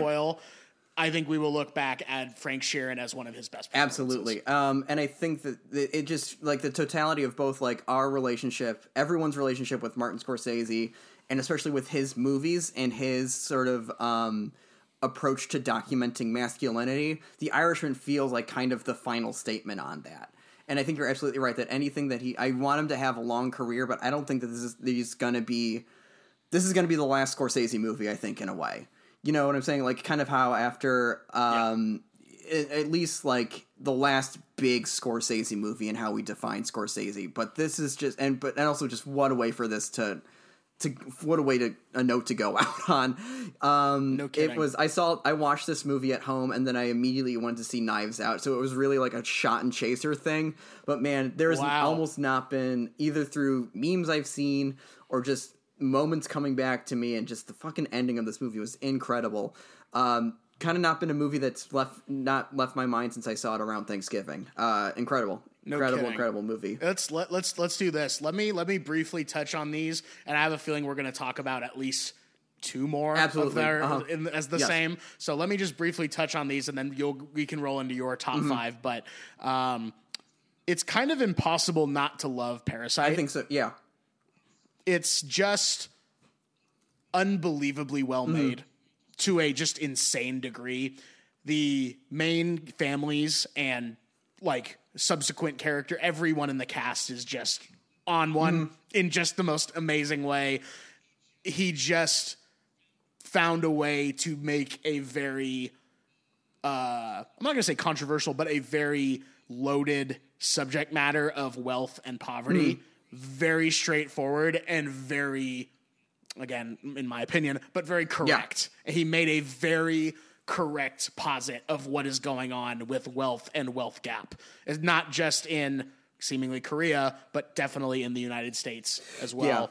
Um, I think that Last Black Man in San Francisco is definitely one of the most underseen movies of 2019 and just deserves to be seen. Uh, Honey Boy, personally, for me, was just absolute gut punch. I could not believe it that someone was able to take those kind of ideas and translate it on screen in that way. And then number one, Uncut Gems. I've seen it three times in theaters. Um, I will probably see it one more time in theaters before it hits, you know, digital and DVD or Blu-ray or whatever. Um, but the Safdies are, they're the real deal, just- man. Like they, they, yeah, they rule. it's kind of unfair that we all have to go up against them. Yeah, right. and you know they're just amazing. They're just amazing, and Sandler's amazing, and Julia Fox's ass is amazing, and uh, Idina Menzel is amazing, and just the whole thing is just perfect. It's just perfect. I don't know. I, I, But let's I'm- get in. Let's get into your top number five. five. This is the only uh num- number five. Greta Gerwig's Little Women. Love those Little Women. Number four, uh, Marty Scorsese's The Irishman. There Number three, uh, take a hit of that bong and go get a parasite, baby. Bong Joon Ho's Parasites. Number two, Wow. Josh and Benny Safdie's Uncut Gems. and my There number is. one of the year, a movie that was not on your list at all. I don't know if you've seen it, but my number one of the year, Joanna Hogg's A Souvenir. It has been There it is. Just to speak briefly on the two that were not on your. Uh, well, maybe we should speak briefly about the our overlap here. I way with you on Parasite. I watched it again. First time I saw it, I was at home. Uh, I watched it with my cousin Luke. With cousin Luke. Um, we love cousin. Luke. and uh, just just because I could not wait. Uh, the hype kind of around it became so much that I was like, I can't ignore this anymore. I had to find a way to watch it, and I did. Blew me away. Saw it in theaters a couple weeks ago. Where where did you see it? Uh, I well, I saw it. Uh, I I I, I, down, I illegally downloaded it the first time that I watched it. um, second time. so the six. So, so so the second time actually, the theater in my hometown, the Tivoli, the Tivoli Theater. On Monday, on two Mondays a month, they have this thing called After Hours Film Society, and they were showing Pain and Glory and Parasite. And so I went to see. Wow. Yeah, so that's when I saw uh, Dolor y Gloria, and then I saw uh, Parasite because I was like, I had to see this movie on the big screen. Um, and yeah, like it is just like I think that this is the this would be like if I was in the Academy and looking at the ten that were nominated for Best Picture, this would be my Best Picture pick. Because just the way that it encapsulates, um, it's the most I think 2019 movie of the year if that makes sense, um, and just in the the kind of um, it, it, it is just in every single element just i it just the second time i watched it i was just sitting there just truly in awe of everything that uh just the production of it just how great every single cast member was. Um just the the metaphor oh so metaphorical all the metaphors all that stuff really feels like like I think my uh that and Uncut Gems gives you this that kind of like that elation of watching like a great movie, you know? Yeah. Um uh I think I said my piece about the Irishman. Little Women, I just want to say really quick, I just I just adore it. That was really that's really it. I just adore it. I love all the little women. Uh, I love Greta, I love Saoirse. I just the, the movie just has such a big loud beating heart and I just could not deny it and I just it makes me so happy to think about. Can you not? This isn't going to translate well onto podcast form, but can you show me the face you made when spoiler alert Bob Odenkirk shows up halfway through the movie? So for those of you at home, he's covering his face and he's happy. So I was so happy when he said, "Oh, my little women, I love my little women." I'm like, "Yes, Bob." me too. That's that's us. that's, that's me. Um, uh, Uncut Gems. I just really want to echo you. Like I, I know I watched that movie, uh, and I just kind of sat there with my jaw open and a smile on my face my whole whole time, just in sheer joy of witnessing like just a, truly a great movie. And I left it the theater feeling just electric, and almost every single person in the theater.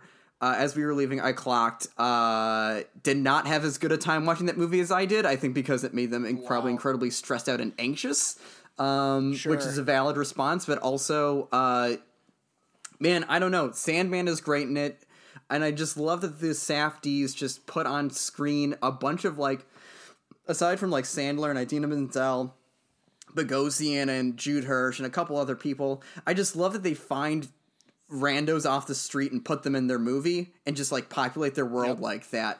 I love a movie with a great um, Billy Joel needle drop. Um, Oh, yeah. and I just uh, I don't know. There's there's a deep part of me that just loves watching a, a guy make a just uh, just stupid dumb decisions um, and continue to do them despite uh, just kind of just being very pigheaded and escape consequences to a point. In that way, I think that this is probably the ultimate Adam Sandler movie because that's kind of what all of his Yeah. characters are.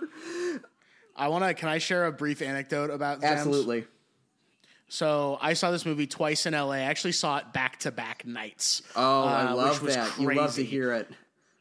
I was working a job and it was a long job. It was a job that I had like did a little bit before Thanksgiving, then we broke for Thanksgiving, then I came back, worked like a lot of days in a row straight. I think I only had like one day Uh-huh. off between like the break of like with, over the course of like 10 days or whatever Uh-huh. it was.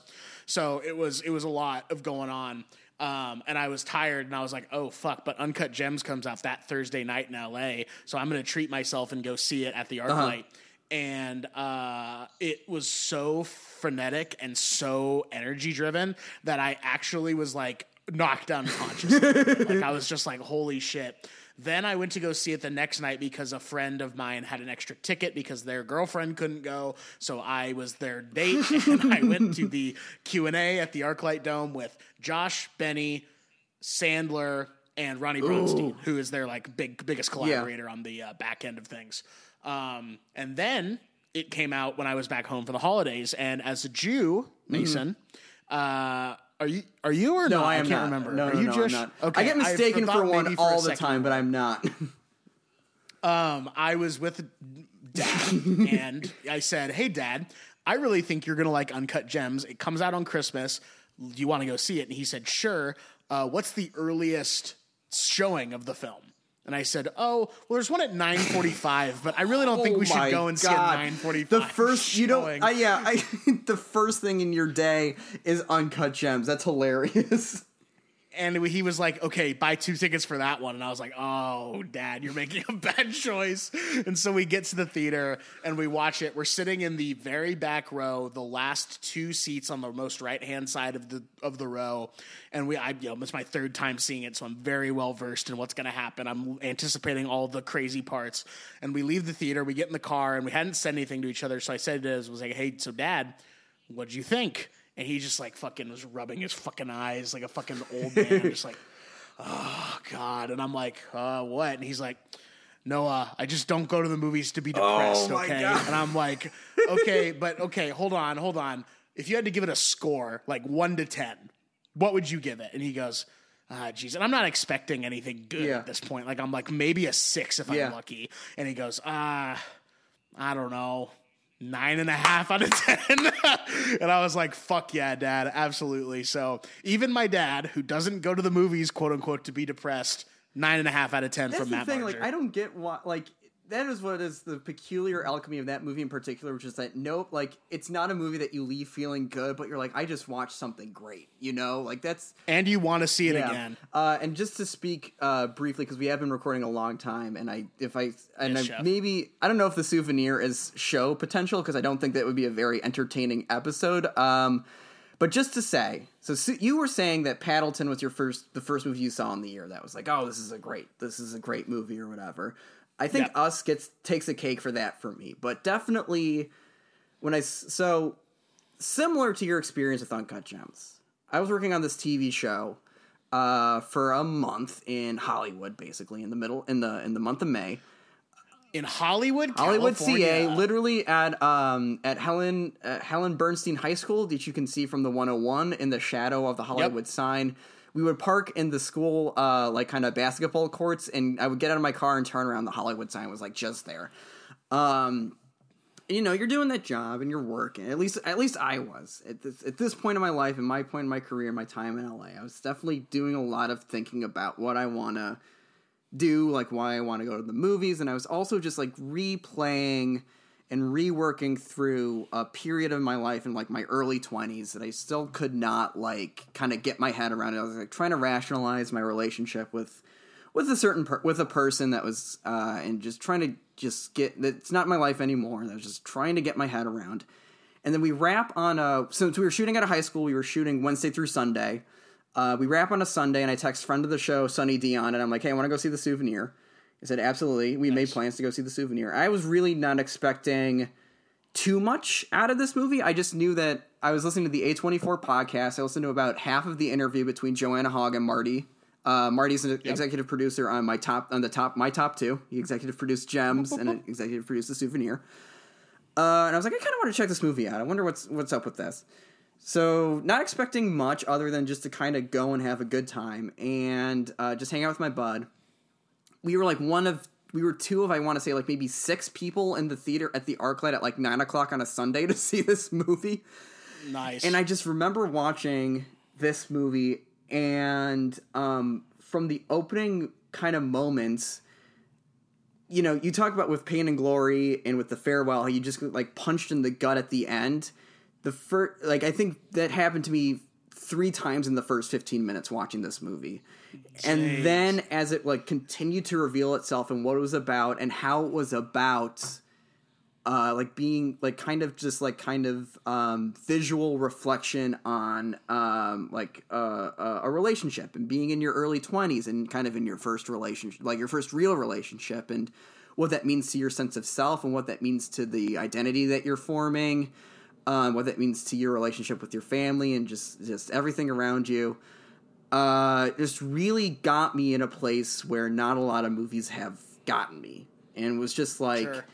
kind of synthesized a lot of things I was going through at the right time, and it just kind of felt like Joanna Hogg was sitting me down and saying, "I see you. I see what you're going through. I went through something similar. Let me walk you through it." Uh, and uh, just fell hard for that movie. Like in the middle of the movie, I looked over to Sonny, and both of us had the same kind of reaction, which is just eyes wide open, mouth agape um, kind of just in awe of what we were seeing on screen. And if I had to choose one movie from this year the kind of to bring with me and to kind of remember why I go to the movies, uh, the souvenir is it, baby. And uh, that's my number one. I got very sincere there on mic for a minute. But uh, I love the movie. I want more people to see it. It might not speak to them as much as it spoke to me, but that's why it's my number one. I think it's uh, just a beautiful film. and and that oftentimes is the case where you can't almost sometimes explain why That's number thing, one is your yeah. number one. It just speaks to you on a primordial level. And I actually sometimes I, with Honey Boy, it's you know it's a very I feel very you know I felt very personally you know moved by it, and that was why it was my number one for so long. Similarly to what you were describing in your viewing of the souvenir. Um, and then when Gems came, I still sometimes have a hard time fully putting into words why it's my favorite movie from not only 2019, but in my opinion, a top five movie of the last Yeah. decade. And it's just hard for me to put into words other than I think it, it works just so well. And so it's in sometimes you, you can't really pick your fa- sometimes you can't pick your favorites. Your favorite your favorites I. I, I to- excuse me. I totally agree. That is kind of the case with me and the souvenir this year. Um, but that's it, folks. We we got through our top thirty through- movies of the year. yeah, it's been. Hour 41 on all that shit, Oh brother. yeah. So Do you want to take a quick break before we get into more more end of end of decade talk, or how are you feeling, buddy? Um, uh, let's take a quick break. Uh, yeah, let's take a quick Okay, break. I'm gonna hit s- stop recording in three, two, one.